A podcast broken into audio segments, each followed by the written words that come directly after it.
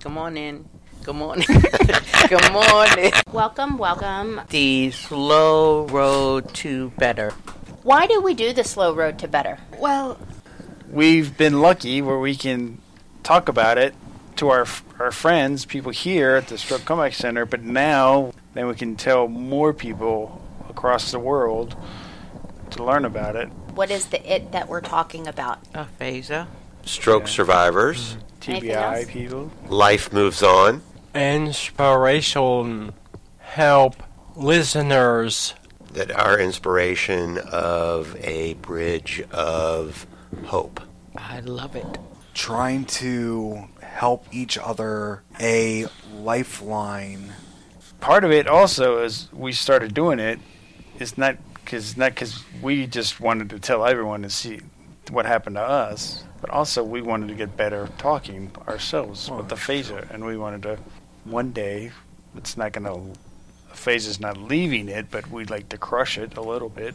let's listen in listen in. Good morning, guys. How you doing? Good. Wonderful. You. How was everybody's weekend? Uh, it's it's boring. Boring. yeah. My sister got married. That's awesome. Congratulations. Where did you do that? Uh, my dad's club, which is Chevy Chase Club. Oh, oh, that's very nice. Thank you. Pat, how was your weekend? Um, we went down on uh for the day on sa- Saturday went to uh, Richmond to watch uh Patty's uh I can't say words her nep- nephew nurse Nate nurse the girl young Niece. girl niece she uh, is like 10 years old she had a soccer game so we went to go watch soccer Nice. Nice. Mike, how about you? Anything Not exciting? much. No, not much. The Steelers weren't on, so what am I to do? Nothing. Well, today, once again, we are very, very lucky to have a special guest with us. Um, today, we have with us Dr. Penny Wolfe, PhD. She's a clinical psychologist and she specializes in neuropsychology and rehab psychology. For our listeners, you won't be surprised to hear that she uh, works at the MedStar National Rehabilitation Hospital. That's where we get all of our where we get all of our experts. Um, or all of our free volunteers, that's what I should say. And she's been there since 2006. And she works primarily on the inpatient team um, for the brain injury unit. She does both evaluation and treatment, and she works with folks with all different kinds of neurologic changes. So, acquired brain injury, stroke, dementia, aneurysm, tumors, and all other sorts of bad things that nobody wants to know anything about unless they have to. Welcome, Dr. Wolfe. So happy to have you. We tend to be a first name basis here, but we might we might actually be able to uh, say Dr. Wolfe. We could never say Dr. Purple Taub. Still can't say it well. but Penny is is good as well. So welcome. What should our listeners know about you? Well, um, I've been at NRH now for 15 years, which I cannot believe. It doesn't seem like it. As you mentioned, I primarily work on the inpatient side. We have a large department of psychologists, and some of them are almost exclusively outpatient, some are kind of a mixture of both. I do primarily inpatient with a few psychotherapy cases that I see for follow up after people leave the hospital. And I also am the co director of our brain, brain injury service here at the hospital. I think that's the basics. One question that I like to to ask is what do you like to do for fun? What do I like to do in, in these times? Well, I really I know it's probably not fair, but yes.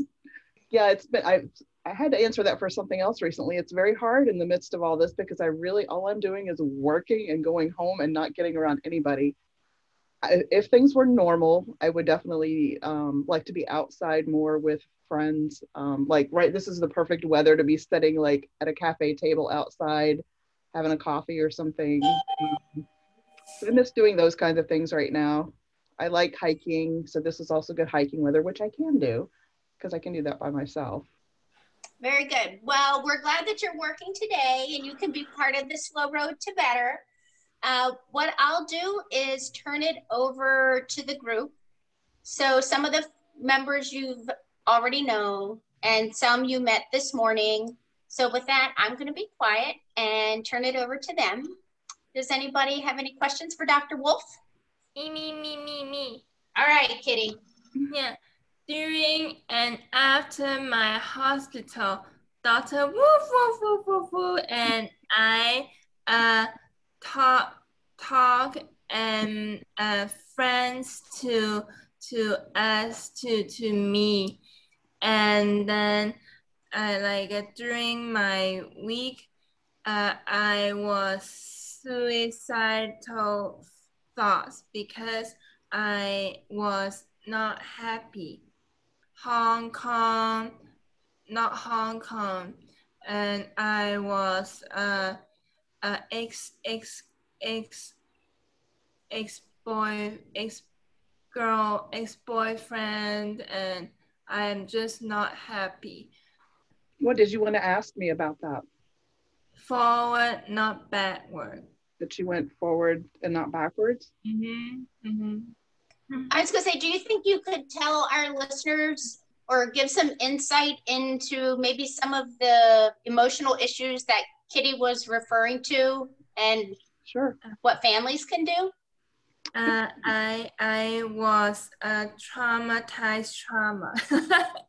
I was traumatized trauma, and I am T, TBI, right? But Dr. Wolfe helped me cope uh, with my feeling, and I am just uh, helpful to Dr. Wolfe. Thank you, Kitty. I guess, you know, what she's saying, and I have to be cautious because I don't want to be crossing any lines of, you know, confidentiality here. But I mean, I think everyone who knows Kitty knows that she has come a long way and she really struggled at the beginning and it was very, very hard and she never gave up. She is somebody who just kept pushing forward. Even when she felt really at her lowest point, she still kept pushing forward. And I can't take any credit. I mean, I was here to help her and to support her, but she did all the work.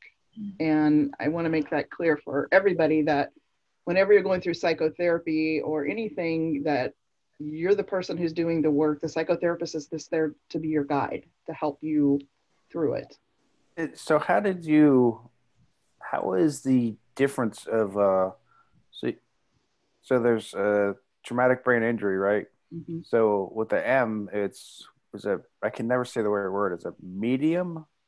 Mild. Mild. Like TBI. Yeah. So like I was a penetrating TBI.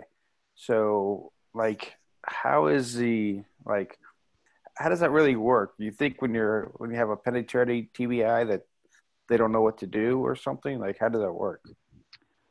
Do you mean with regard to your rehabilitation or with emotional? Well, I I guess I didn't. I think I don't know. Maybe the first couple years, I was trying all these different good medicines, so I was feeling exciting and happy and everything. So, yeah. Well, it depends. Um, there's so many factors that go into whether someone experiences depression after stroke or brain injury. There's certainly a higher incidence of depression and anxiety after brain injury or stroke and it could be also due to things like tumor or other things. It's not just limited to those categories or a gunshot wound any of those. What factors are important are kind of what's your personality like prior to this happening to you and what coping skills do you have? You also have biological changes that happen in the brain um, due to structural changes. So if you get shot certain areas of the brain are going to be affected as a bullet goes through um, if you have a brain injury, there's usually more diffuse injuries in the brain, but there may also be some very specific areas affected. Stroke, same thing. It may be very specific, it may be more widespread depending on the size of the stroke.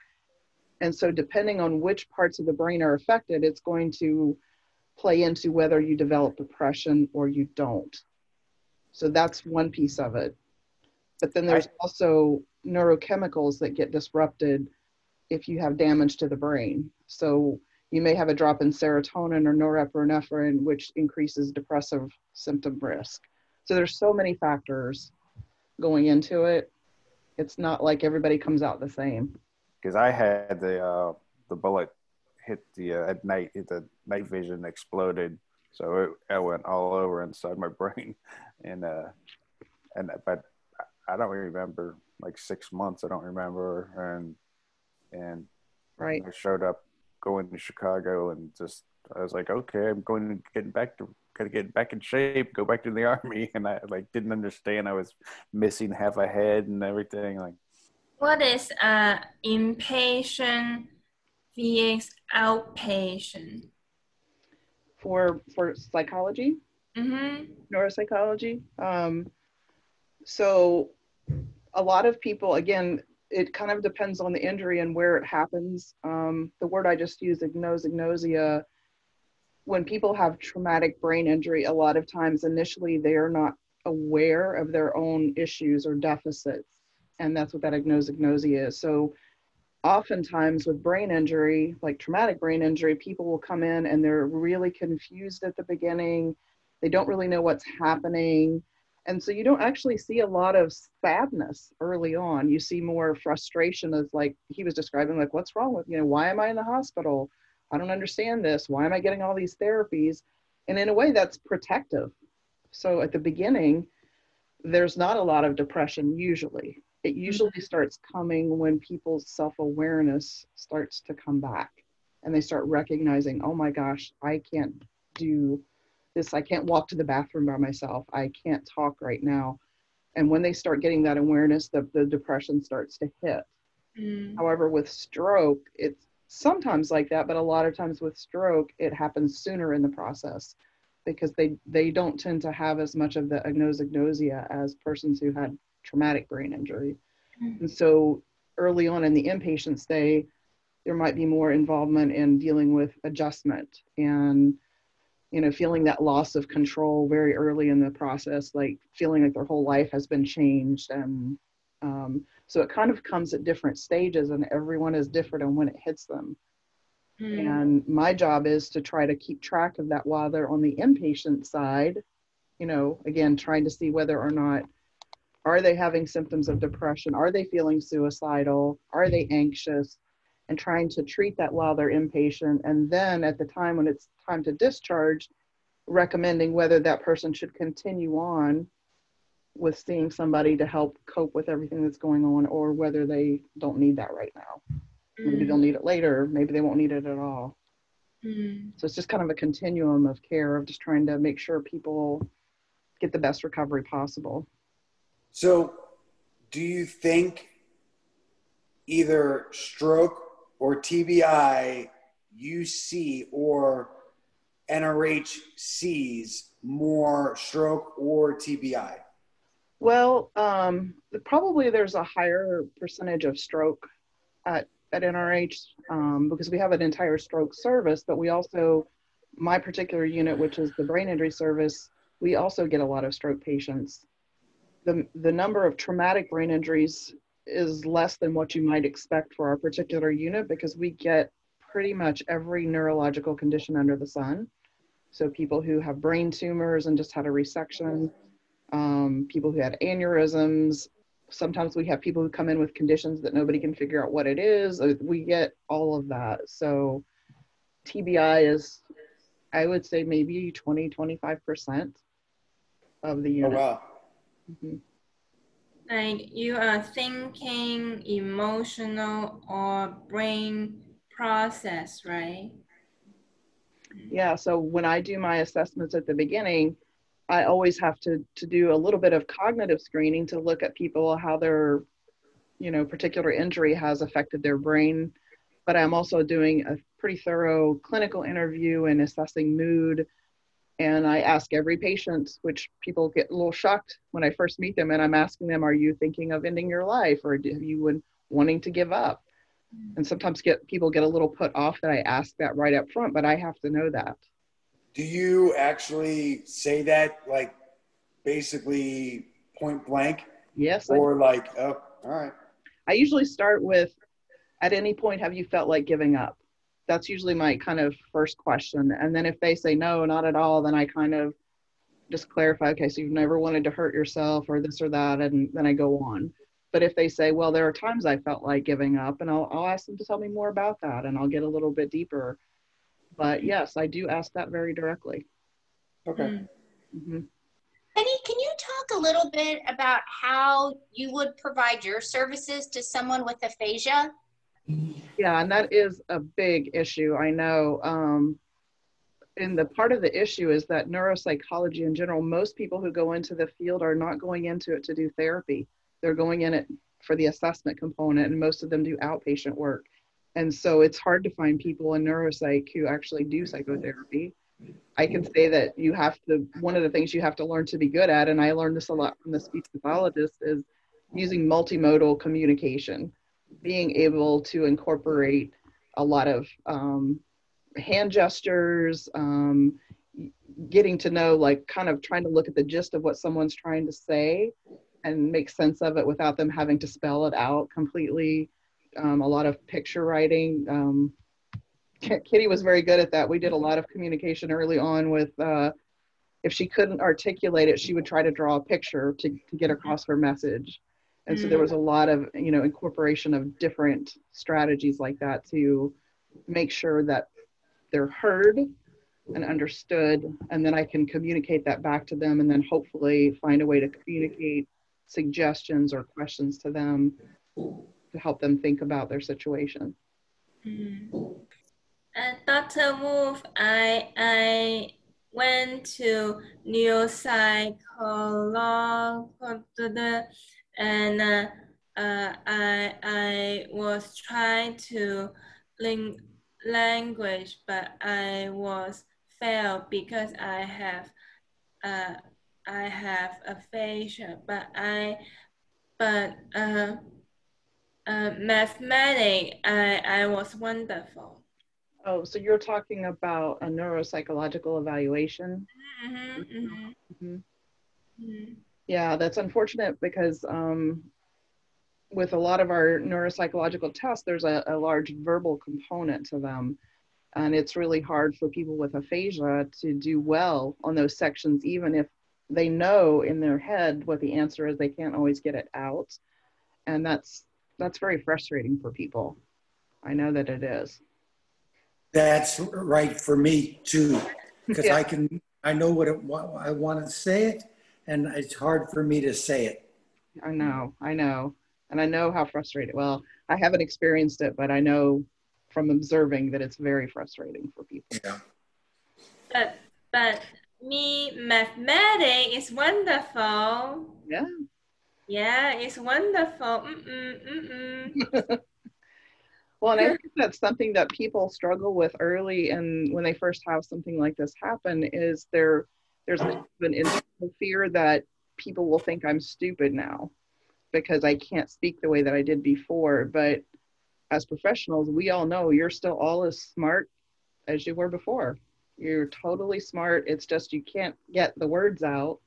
supposedly i forget all the the uh when you go take these tests for like two or three days and they read all this stuff and all that and i was like after i got hurt and i was in the army for like four and a half more years and then i did a test like you know maybe like total like 10 years later and they telling me that i still haven't gotten any better than like like six like six years ago so I I don't, you know, I guess the tests are not the same as like the way I can talk and read and write. And so, Exactly. And I think that's what's important is those tests are designed to pick up certain skills um, and a whole broad range of skills. And just because you maybe don't do well in one area because of your aphasia or your injury doesn't mean that you're not good in all these other areas. And I think it's really important to, for people to recognize, hey, I still have all these abilities that I, I can use. And maybe I'm struggling with this over here, but I have all these other great abilities that I can use to compensate for that area that I'm having trouble. I am not stupid. Mm-mm. You are definitely not stupid. It, it's interesting for me because when I was I was trying to say something, and I, I, I can't do it. Now in Bulgarian, I spoke Bulgarian, not not much anymore, but I, it was interesting because now I see. Okay, okay, like in Bulgarian, I say, well, I can't say that, but I can say that, you know, and so, and now I would do it in English and I would do it in English and say, no, I can't say that, but I can say that, so I can do it. You know what I mean? Yeah. But I can't, I, I can't do it for the, the, okay. But then I can say, wait a minute, in English, in English, I can say this way, and I can do it, and and I would do it. Yeah, that's we- probably an acquired skill from your Bulgarian that maybe your Right. vocabulary wasn't as big, so you can't find the exact word, but you could describe it or use something similar. I can see it, okay, I can't say it, but I can do it like that. And it was, it, it was good enough. Yeah, good enough. Exactly. I want to go back to the mood idea and sort of two pronged. How, what is your your feelings on medication to improve uh, mood? And for those folks who really are kind of anti med, what do you suggest for sort of managing mood? I am I am depression. What is it? Depression, Dr. Wu? Um, Uh, what are you asking me? I'm sorry. What an antidepressant? mm-hmm. Well, I, there- I, What a I different am one. mhm. There's a lot of different antidepressants. I'm happy. So usually, I mean, I, I definitely deal with this on a regular basis because I'm not somebody who's going to push someone to medication if they don't want it. So I have a lot of discussion with patients about what their specific symptoms are, how severe they are, and whether or not we feel like an antidepressant is the way to go or not go. I mean, we spend a lot of time talking, and um, for some people, I I think recommend the recommendation for medication is really helpful if someone is just really having a hard time pulling themselves out on their own of where they're at, or they feel like they're declining. The other aspect too is for um, like there have been different studies with patients who've had stroke, and I, don't know if they've done much with brain injury yet, but we use it for this too, is for motor recovery. Some of the SSRIs that are out now have been found to be helpful with motor recovery after stroke. And so you've got a dual benefit there of helping your mood, but also helping motor recovery.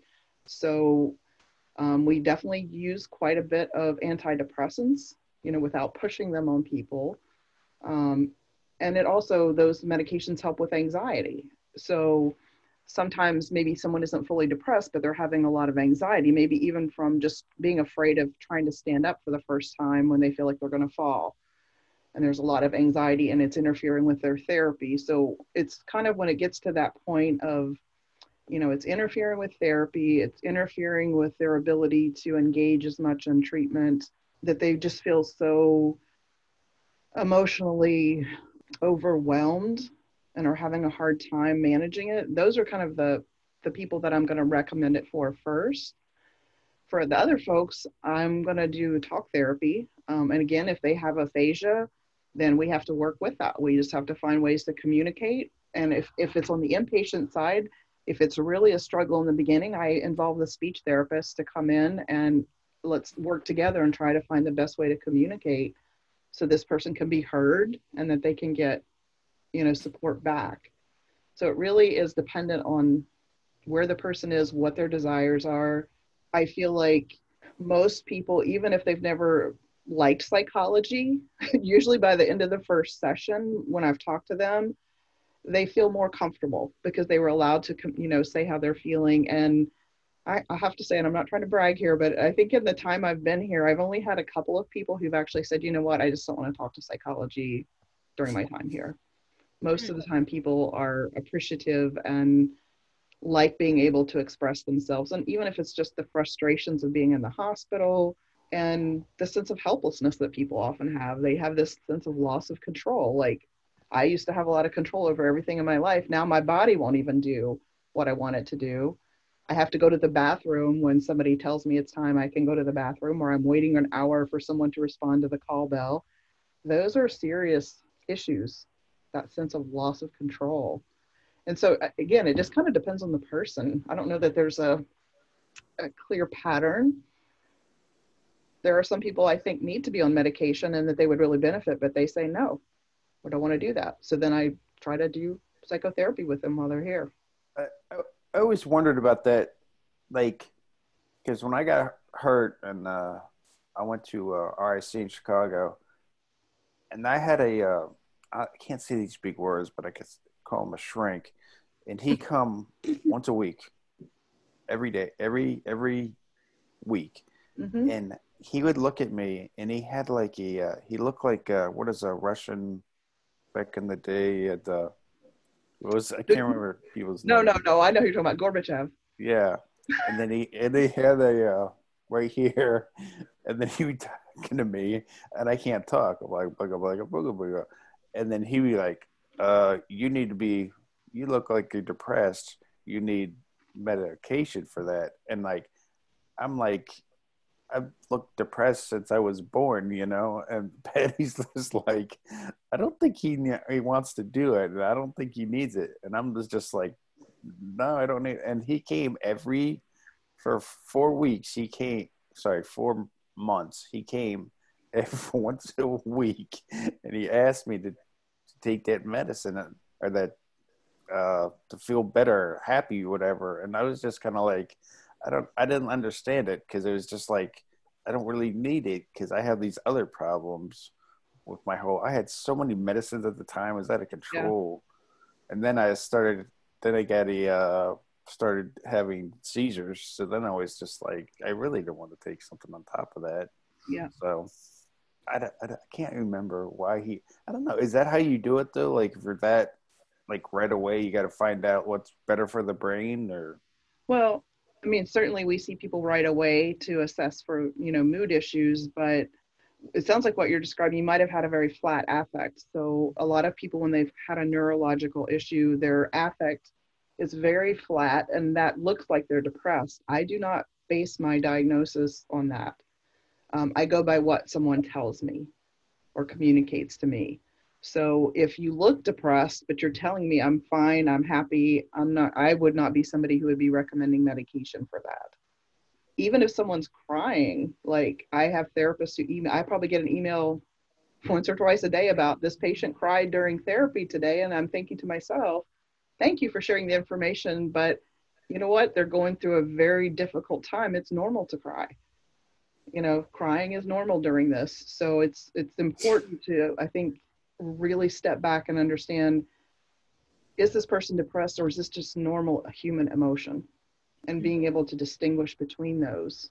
So some stroke center patients or cry just because they have a like I don't cry. Before the accident, I cry sometimes, obviously. Now I don't. The opposite is people who if they just walk in and then all of a sudden it just waterworks. It just depends. well i think what you're talking about too is you know some people in general just cry more than others and there's nothing wrong with crying in general I mean, it, it's part of our human functioning but there's also something called pseudobulbar affect where people lose the ability to regulate their tearfulness. And so sometimes they might start crying for no reason at all. Right. they even get embarrassed by it. They're like i don't know why i'm crying. Or they might be in a very somber situation and start laughing and not have control over it. So that's a whole different thing. And there's a specific medication for that too if, if it's something that's bothersome for people but it's different than an antidepressant But you know what, Chris? You made me think of something when you said you don't cry anymore. And you you've asked me about that. That you feel like there are times where it would be appropriate to cry, and you don't feel like you can anymore. And I never felt like I could answer that question, but I maybe Dr. Wolfe can. Well, I mean, it can be a couple of things. It could be related specifically to the injury, just like people can develop the pseudobulbar affect where they can't control their emotional reactions. It can also have the opposite happen of like that you have a reduced range of those kind of emotions or the ability to cry. It can also be medication related. Um, sometimes when people, for example, if you're taking an antidepressant, people do find it's in a way it's if it's at a certain level, they have a harder time crying, even though they might feel like this is a sad situation, but I'm just not feeling the same level of emotion. And that's kind of what antidepressants do is they kind of um, take the edge off of the emotion. It's not like it's going to go away entirely, but um, so someone might still feel sad, but they don't have that same level of it, so they're not as tearful. So there could be a number of factors. I mean, I think the big thing is, does it bother you? Uh, I mean, so example, I'm a firefighter, so I, in the past two years, lost three bodies, and I can't cry. Everyone else can, Mm-hmm. but I like I want to cry because it it's emotional and letting tears you kind of soothe and and yeah so Okay. So do you feel like that means that you can't grieve properly because you're unable to cry? yeah Inside. That's inside. inside There's no crying in baseball. No crying baseball No, but there sometimes there are other ways to get that sense of relief. Like some people really get it from physical activity, like strenuous exercise can help them release some of that emotional buildup. Running, running for me. What was that? It's running for me. Running? Ru- Running. Yeah, I can't do it now, but it used to do it a lot of times. Yeah, because that's another way to kind of get a release, right? yep So maybe you can explore some other options for finding ways to release some of those feelings. Start dancing. Dancing, yeah. I know that seems strange, but it's it does it's It is. everybody's different. And oh yeah Because I can't run anymore, but you got to move around nowadays. yep Something fun. Yeah, indeed. you can also like if you're talking about grieving is you can do a kind of a ritual of things i mean you kind of have to make it up for yourself but an example would be like writing a letter to the person you've lost and you know taking it out and like set not setting on fire but you know burning it and letting the smoke go up and kind of thinking of that as them leaving and you know whatever ritual works for you there are ways to kind of um, process things besides just the tears. Yeah, my uh, my mom died a couple weeks ago, and we were Sunday. We went over to my brother's, and uh, we had dinner there and everything. Like, we have a big family, so like all the brothers, like four of us, and uh, then my brother and his wife they had the uh, this huge bag, and was just like these pictures that my my grandmother, or sorry, my mom had, and so we started looking at we only we only looked at maybe like ten percent of it because there's so many pictures and stuff. But it was really cool to see some of these pictures I haven't seen in forever. So Yeah. but I think we wanted us to leave because they need to get up in the morning. so, so yeah, it was, uh, but I have some of the pictures now, so it's really cool. I'm sorry for your loss. Yeah, so he was, he was pretty old. So Penny, what did we not ask you about neuropsychology that you wish we had, or that you wish that our listeners understood better about the role of neuropsychologists in, or sort of on the slow road to better? Um, I think for me the biggest thing is I would I would really like to see more psychologists looking um, seeking out some training and working with people who have aphasia so that there's a greater number of people out there available to do this. I think if they just did a little bit of training, they could do it. I think that people get scared. They think, oh, I'm going to do something wrong because this, I don't understand this person. But I would like to see more general psychologists out there just getting a little more training in this area so that there's more availability.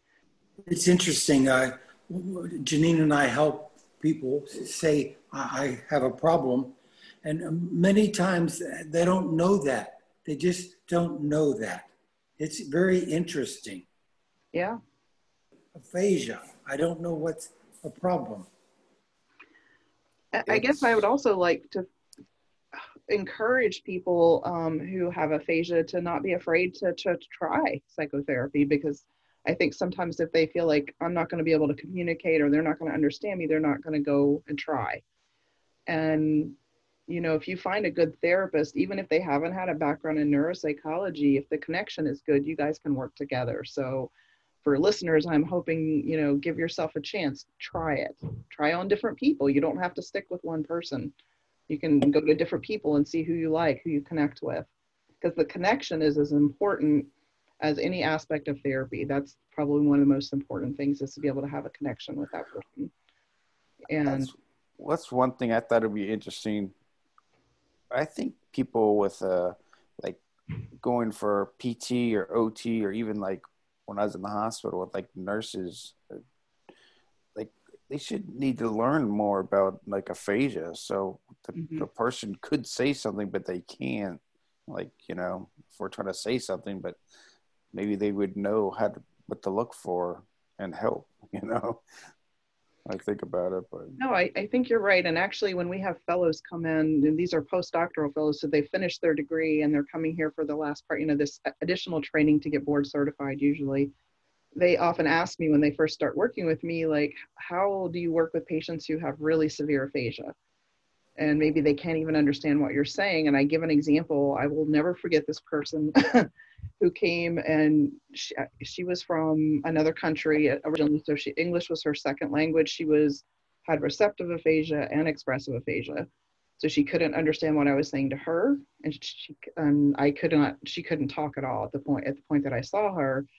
But when i walked in i could see on her face that she was so afraid. She didn't understand what was happening. She was crying. And all i did was i reached down and i took her hand and i just held it and I said to her, even though I know she can understand everything, that you're going to be okay. You're safe. I just kept telling her you're safe and holding her hand. And she looked at me and I could see she understood what I was trying to get across. And as she got better, I mean, we had a really good relationship and she was so grateful. And I'm like, sometimes it just takes a small thing to get the, the message across to someone that you understand what they're going through, what they're feeling, and that you're there to help them. And so I use that example a lot with my fellows to say, you know, because they'll say, well, what's the point of going in to see this person if they can't communicate? I'm like, there's more to communication than talking, right? There are a lot of different ways you can communicate. Yep. I Um, don't. I was gonna say I don't think that there's anything better than that thought right there. That's awesome.